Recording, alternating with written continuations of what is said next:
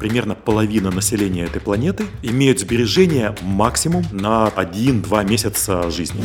Вы будете мясом, едой для крупных игроков. Ты понимаешь, да, это халява, надо брать.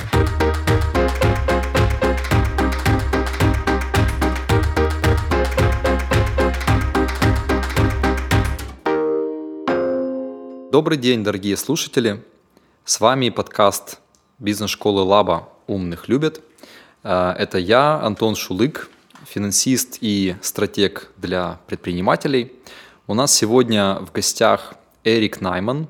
Я знаю Эрика как трейдера, как э, инвестора, как человека, который управляет деньгами состоятельных людей. Эрик является управляющим партнером э, Hugs Fund. Эрик, добрый день. Добрый день. Предположим, есть человек. У него 10-20 тысяч долларов. У него, возможно, маленький бизнес, возможно, карьера в компании. И он спрашивает себя, в сегодняшнем турбулентном мире, где происходят какие-то невероятные вещи, что мне сделать с этими деньгами? Давайте поделим два человека. Один человек наемный сотрудник, второй человек э, владелец бизнеса. Хорошо. маленького или да. большого. Начнем с э, наемного сотрудника. Первое, что сразу понятно, ты как актив.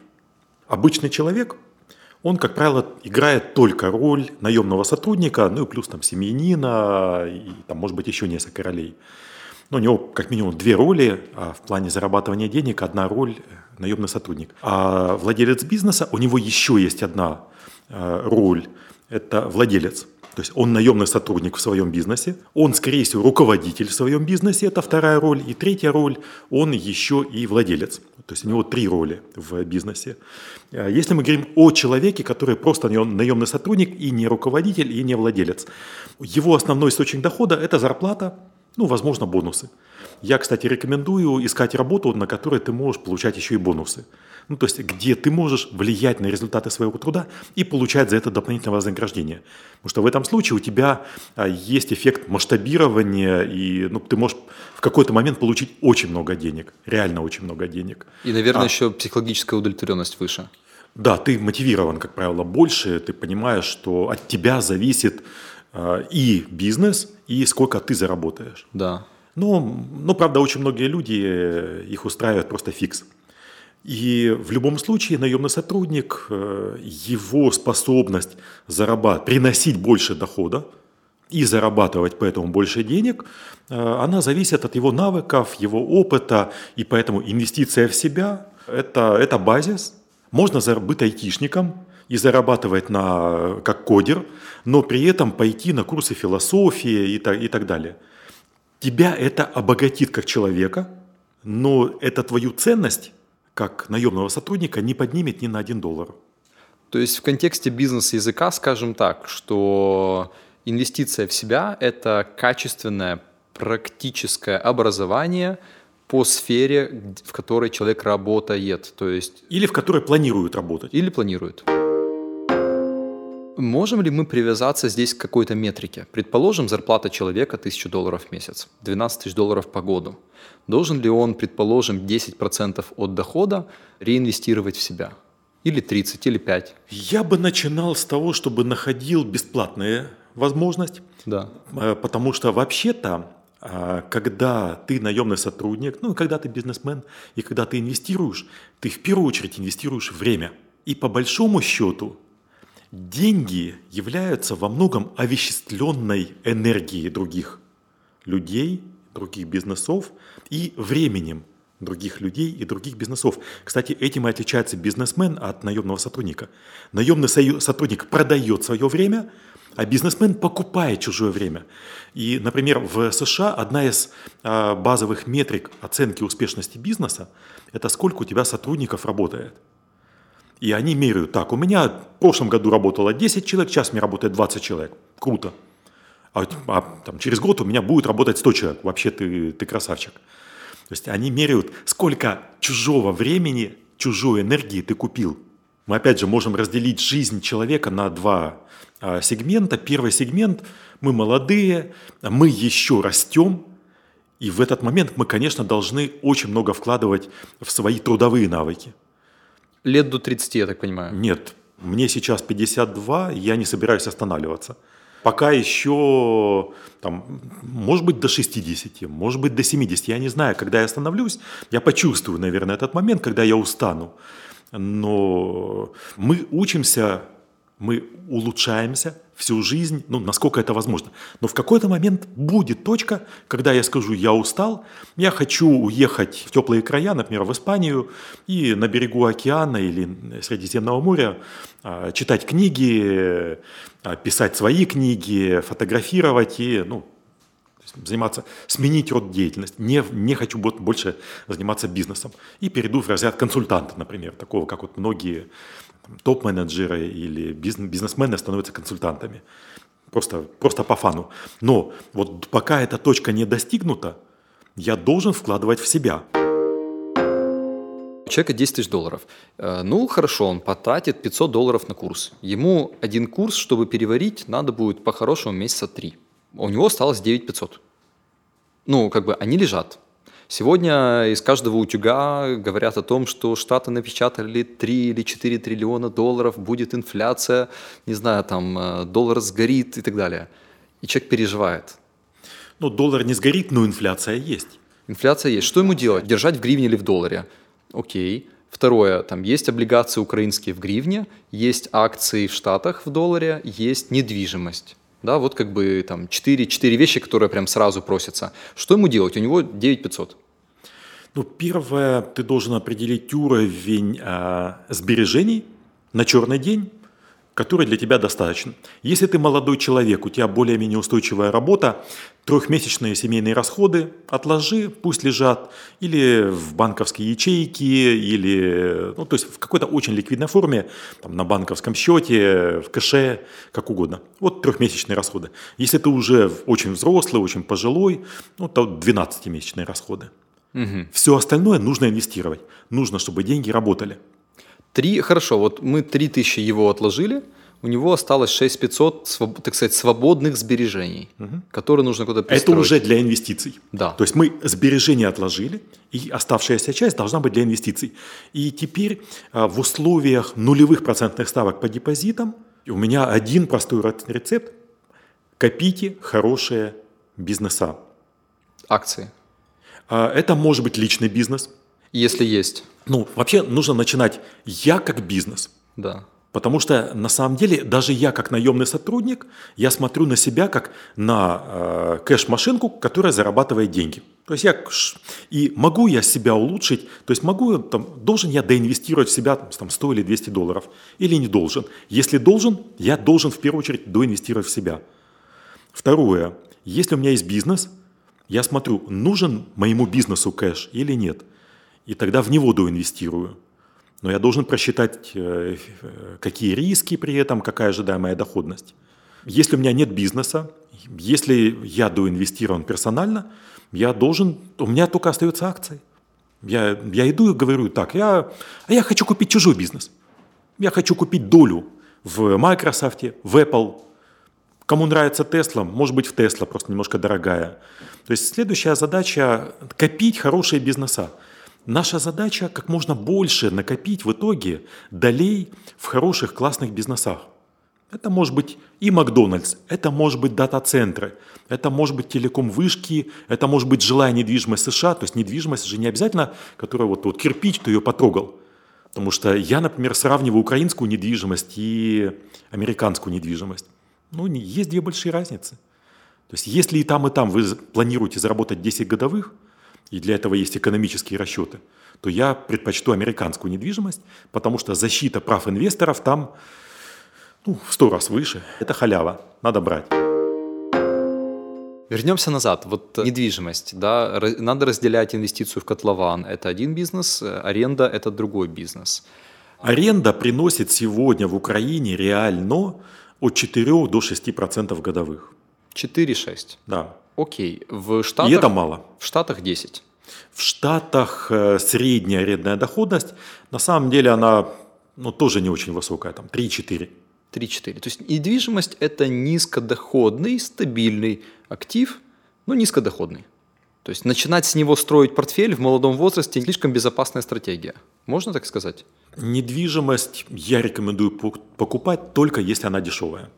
Вот сейчас есть э, элементы, когда можно действительно покупать э, отдельные объекты жилой недвижимости в США.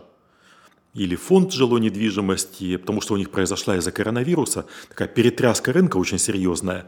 Рынок дестабилизирован, и там появилась возможность заработать в районе 20% годовых на жилой недвижимости США – в Украине это потолок, ну, наверное, 10% годовых. Если вот в Киев едут люди, значит спрос растет, все растет. Потому что ну, есть отдельный инвестиционный спрос, есть спекулятивный спрос, вернее, даже не есть инвестиционный и реальный Инвестиционно-спекулятивный и реальный, да, да там да. люди, которые переезжают в Киев. Из-за коронавируса из Киева уехало порядка 250 тысяч человек. Сразу просел рынок аренды, а, моментально просел э, спрос у инвесторов, спекулянтов, которые планировали под аренду. Потому что они понимают, что ну ты купил, а потом будешь пустой квартире сидеть, на тебя коммуналку вешают, не дешевую нынче, еще налог на недвижимость вводят. Я рекомендую у каждого человека развивать навык определения актива хороший или плохой. Вот какую-то лакмусовую бумажку – это хороший актив или плохой актив? Как понять? У меня есть абстрактный ответ, я не могу его пока в математическую формулу превратить. В чем абстракция заключается? Любой актив хороший, стоимость удержания которого низкая, а потенциальная доходность превышает ну, хотя бы 6 годовых в долларе. Ну, то есть, что ты должен зарабатывать с учетом прироста цены, дивидендов, аренды, любых денежных потоков, он должен, например, через 10 лет принести в итоге более 6 годовых с учетом стоимости удержания. Потому что многие не учитывают стоимость удержания. Например, вы купили квартиру, сделали в ней ремонт, сдали в аренду. Через 10 лет гарантированно в, нем, в ней придется сделать ремонт. И плюс еще заплатите налог на недвижимость. Или вы должны страховку, например, купить от, там, от чего-то у нас все Затопление. Затопление соседей, пожара, э, взрыва газового баллона или еще чего-то. Ну ладно, многие экономят, практически на самом деле все экономят на страховке. И вот убрали страховку, все равно есть стоимость удержания. Я вот тут хочу прям выделить маркером, да, подчеркнуть. Первое, вы сказали о том, что когда мы считаем рентабельность инвестиций в квартиру, мы, с одной стороны, должны учитывать, что кроме арендного дохода она еще может вырасти в цене, а может и упасть. Может быть и так, и так. И второе, вы сказали о том, что крайне важно закладывать коммуналку в период простоя, налог на недвижимость вообще, и раз в 10 лет еще раз делаем ремонт. Ремонт, насколько я помню, это там где-то ну, допустим, даже возьмем 100 долларов на метр, очень так поверхностно, при квартире в 1000 долларов на метр это 10% от ну, стоимости Ну, минимум квартиры. 10%, да, нужно будет отложить. То есть процент годовых мы отдать должны будем сразу в процент минус. год. Да, процент годовых, вот, это минус потом на будущую аренду, и ну, актив, ремонт. И вот когда мы все это по-чистому высчитаем, актив должен Мы давать, должны выйти на 6 годовых. Чтобы переиграть инфляцию в долларе 5. То есть реально мы, реально мы увеличимся на 1%. И это хорошо. Это уже хорошо. Мы, по крайней мере, будем, а, мы попадем как минимум в топ-10% э, населения этой планеты, которая, а, как есть такое правило, богатые богатеют. То есть только 10% населения переигрывают инфляцию? Да. да.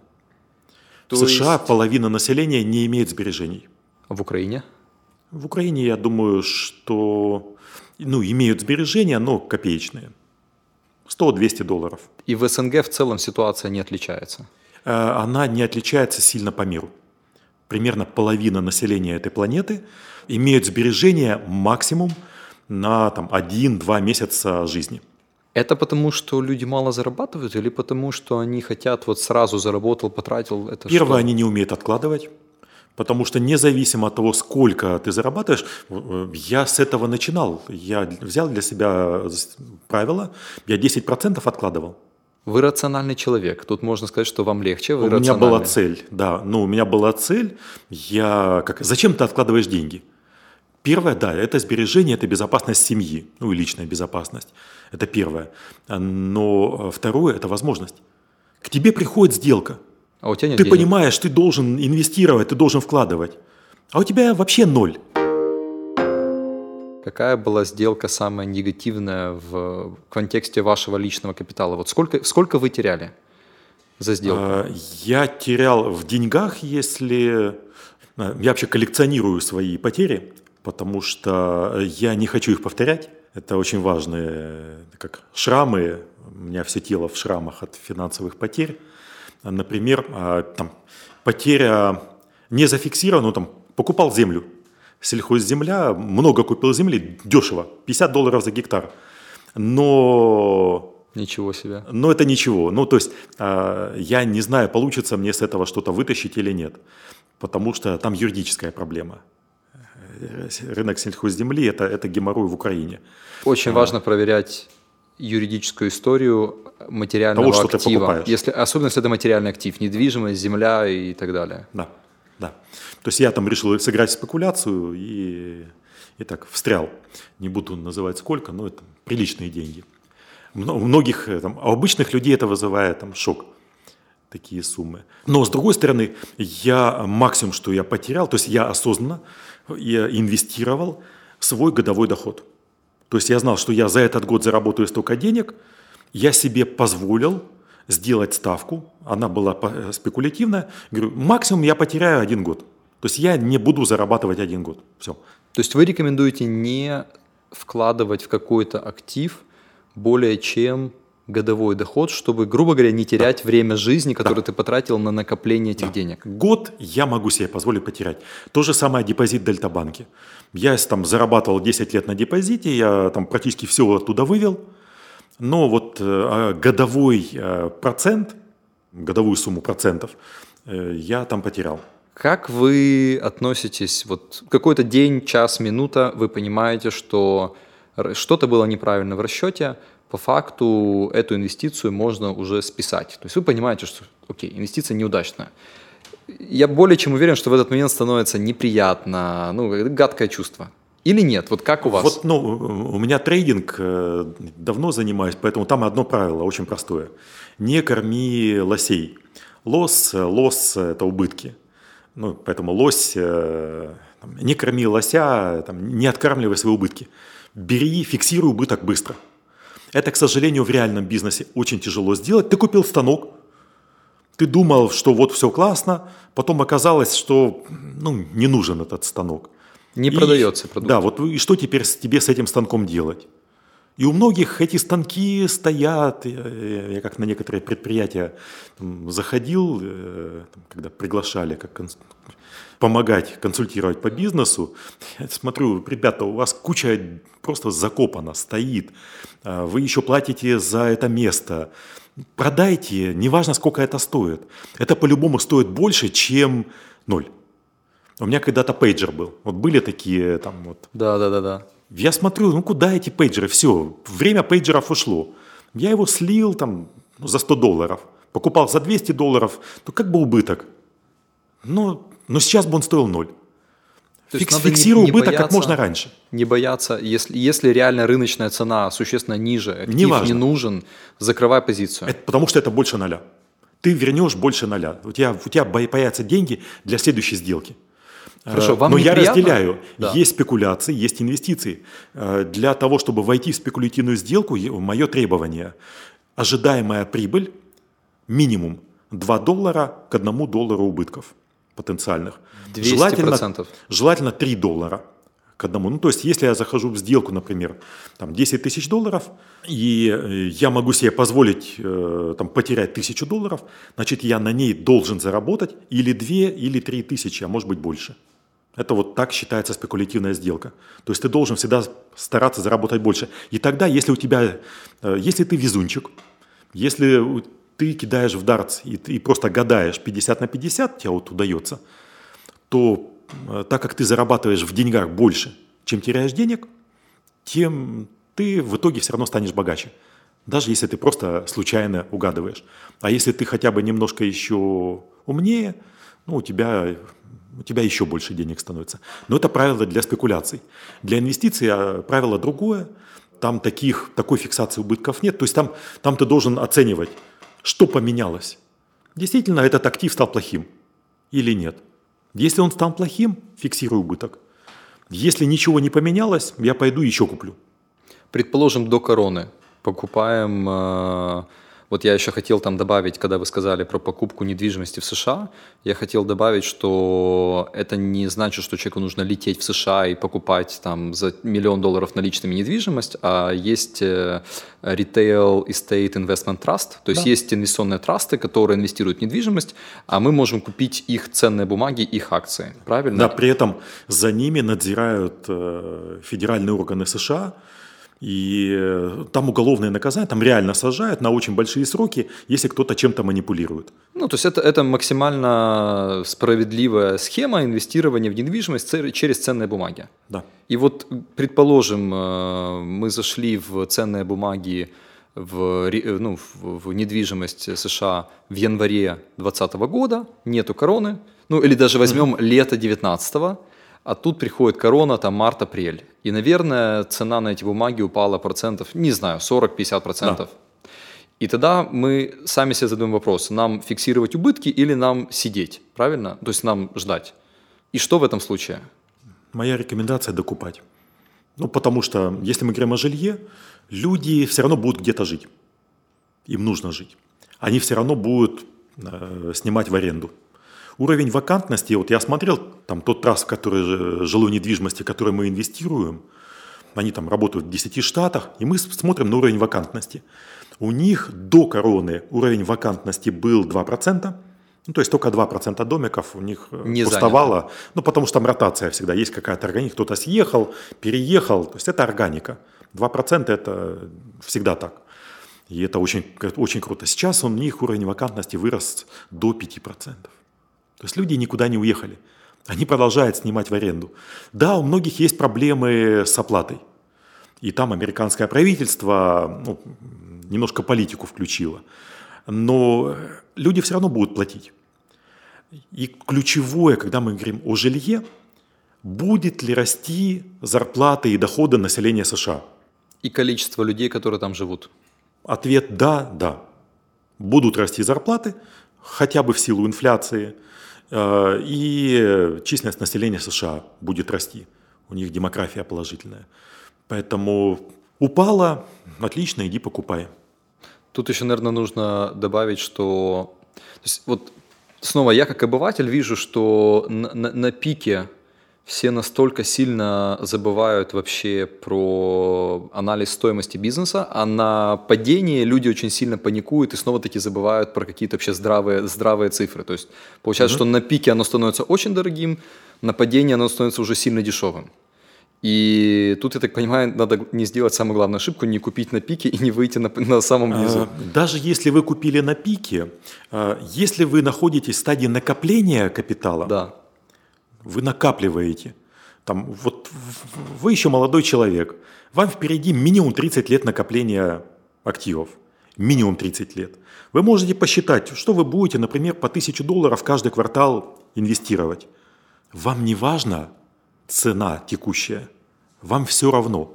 Ваша задача – покупать классные активы, которые будут расти на 10 и больше процентов в год. Потому что когда я говорю о средней температуре по больнице в 5 процентов, 5-6%, да. то это означает, что какие-то бизнеса не растут, а какие-то растут на 10 и больше. Поэтому ваша задача покупать бизнеса, которые будут расти на 10% в год и выше.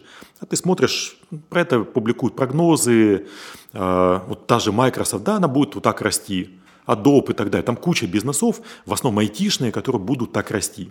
Сейчас даже авиакомпании стали интересны, типа Delta Airlines или Air France – потому что они так сильно упали, что даже они будут восстанавливаться 5 лет, и вот от нижней точки на следующие 5 лет они будут расти в среднем на 20% в год потихонечку. На какую доходность должен ориентироваться человек, если мы говорим о пассивных вот таких э, инвестициях в акции? То есть что для вас нормально? Если недвижимость в Украине это, э, мы говорили, 6-8%, то что есть нормально в акциях? 8-10%. Это, это нормально. Годовых в долларе. Здесь вы должны еще на что смотреть. А, на Форексе win-lose. То есть, если кто-то заработал, кто-то потерял. И не факт, что вы будете зарабатывать. Вы явно не профи, у вас точно второй доступ к информации, у вас точно меньше денег, чем у там, больших игроков, поэтому с большой вероятностью вы потеряете деньги. Вы будете мясом, едой для крупных игроков. На рынке акций инвестор зарабатывает на том, что ФРС постоянно печатает деньги – то есть ты получаешь свою долю постоянно растущего пирога просто потому, что ФРС печатает деньги. Это раз. Второе – это демография, которая растет, потому что все больше людей – это потребители, они же работники, которые работают на бизнеса, на тебя работают. Ты купил долю в Microsoft, например, на тебя начали работать лучшие умы Microsoft, которых ты здесь никогда не наймешь. Ты купил долю в Apple – на тебя начинают работать все, кто, все сотрудники Apple. В маленькой доле, но они на тебя работают теперь. Это другое совершенно ну, состояние. Их капитализация растет, и они помогают твоей капитализации тоже увеличиваться. Да, источник прибыли, печатный станок, демография, природные богатства и технологическая революция – вот это четыре источника прибыли, которые выводят примерно на 8-10% годовых. Что-то в этом поменяется на этой планете? Я не думаю, там эти четыре источника, как они были, так они и останутся. Даже если они станут там меньше, ну это будет 5-6 годовых, в худшем случае. Но если ты будешь зарабатывать 5-6 годовых, то у всех остальных будет ну, полная Минус задница. Минус 5. Да, у них будет совсем плохо. То есть ты все равно будешь там с, ганди, с гандикапом э, впереди других. Поэтому, когда я смотрю, во что инвестируют самые богатые американцы, 99% их активов – это бизнеса. Это бизнес. Поэтому задача сегодня нам всем дали возможность даже со 100, с 200, там, с 1000 долларов инвестировать как богатые. То есть мы можем Владеть копировать бизнесом. их поведение. И для этого не нужно сегодня иметь э, миллионы. А, рынок стал народным впервые. Это на этом же как раз успех Робин Гуда, Рейдита, вот, когда маленькие игроки, объединенные там, в большую толпу, начали э, забирать деньги у богатых. Но это можно делать только если ты действуешь. Если это предприниматель, и у него есть бизнес, он может вкладывать в свой бизнес, рекомендуется ли ему, рекомендуете ли вы ему также рассмотреть возможность инвестиций в акции? То есть, или он должен только свой бизнес вкладывать? Первое, почему нужно смотреть, как минимум смотреть на другие возможности, это расширение кругозора. Возможно, другие бизнеса более доходные, эффективные, надежные, интересные, чем его бизнес. Пока он на это не посмотрит, он не, никогда об этой возможности не узнает. Диверсификация. Э, это важное слово для 2021 года. Что еще, на что еще обратить внимание в контексте управления деньгами в 2021 году? Вот несколько каких-то ссылок или вещей, или факторов, на которые вы смотрите, на которые вы рекомендуете людям обращать внимание. Ну, печатный станок пока работает. Пока ФРС США печатает деньги, надо, надо быть оптимистом и инвестировать. Мне почему нравится общаться с бизнесменами. Ты не можешь быть пессимистом и бизнесменом одновременно. Это когнитивный диссонанс. То есть тебя... Ну, потому что ты инвестируешь деньги, рассчитывая заработать больше денег. Пессимисты сидят на своих деньгах, спрятались в домиках и, и по-прежнему боятся кризиса, коронавируса, э, рептилоидов и прочего. А бизнесмен – это люди дела, они действуют и поэтому зарабатывают. Оптимизм позволяет зарабатывать деньги. На этой радостной ноте, и я абсолютно согласен, что без оптимизма тяжело заработать деньги, особенно в бизнесе. Вот на этой ноте хочу, чтобы мы перешли к небольшому блиц-опросу и будем завершать. Какая э, ключевая проблема в мышлении мешает людям правильно инвестировать? Страх. Что лучше, недвижимость или акции? И недвижимость, и акции для меня бизнес. Я не разделяю то есть это бизнес. В любом случае нужно на это смотреть как бизнес. Просто обычно бизнес лучше. Ну, вернее, обычно акции лучше, потому что это, это разнообразно. А недвижимость – это один из классов активов. Один из. Но это не вся жизнь. Это то же самое, что э, если вы будете всю жизнь кушать только одну картошку. Вот это инвестировать постоянно только в недвижимость. Покупаете ли вы биткоин? Нет, пока, пока нет. Жалею, что не купил по 18 тысяч. Видел, что надо брать, поленился. Как, Какая народная присказка в отношении денег помогает правильно зарабатывать или увеличивать состояние? Кто не рискует, тот не пьет шампанское. Какую самую главную ошибку вы порекомендуете молодым людям не совершать? Молодые люди могут себе позволить совершать ошибки. Главное не совершать повторно те же самые ошибки. У нас в гостях был Эрик Найман, управляющий партнер Hacks Fund. Эрик, огромное вам спасибо. Спасибо.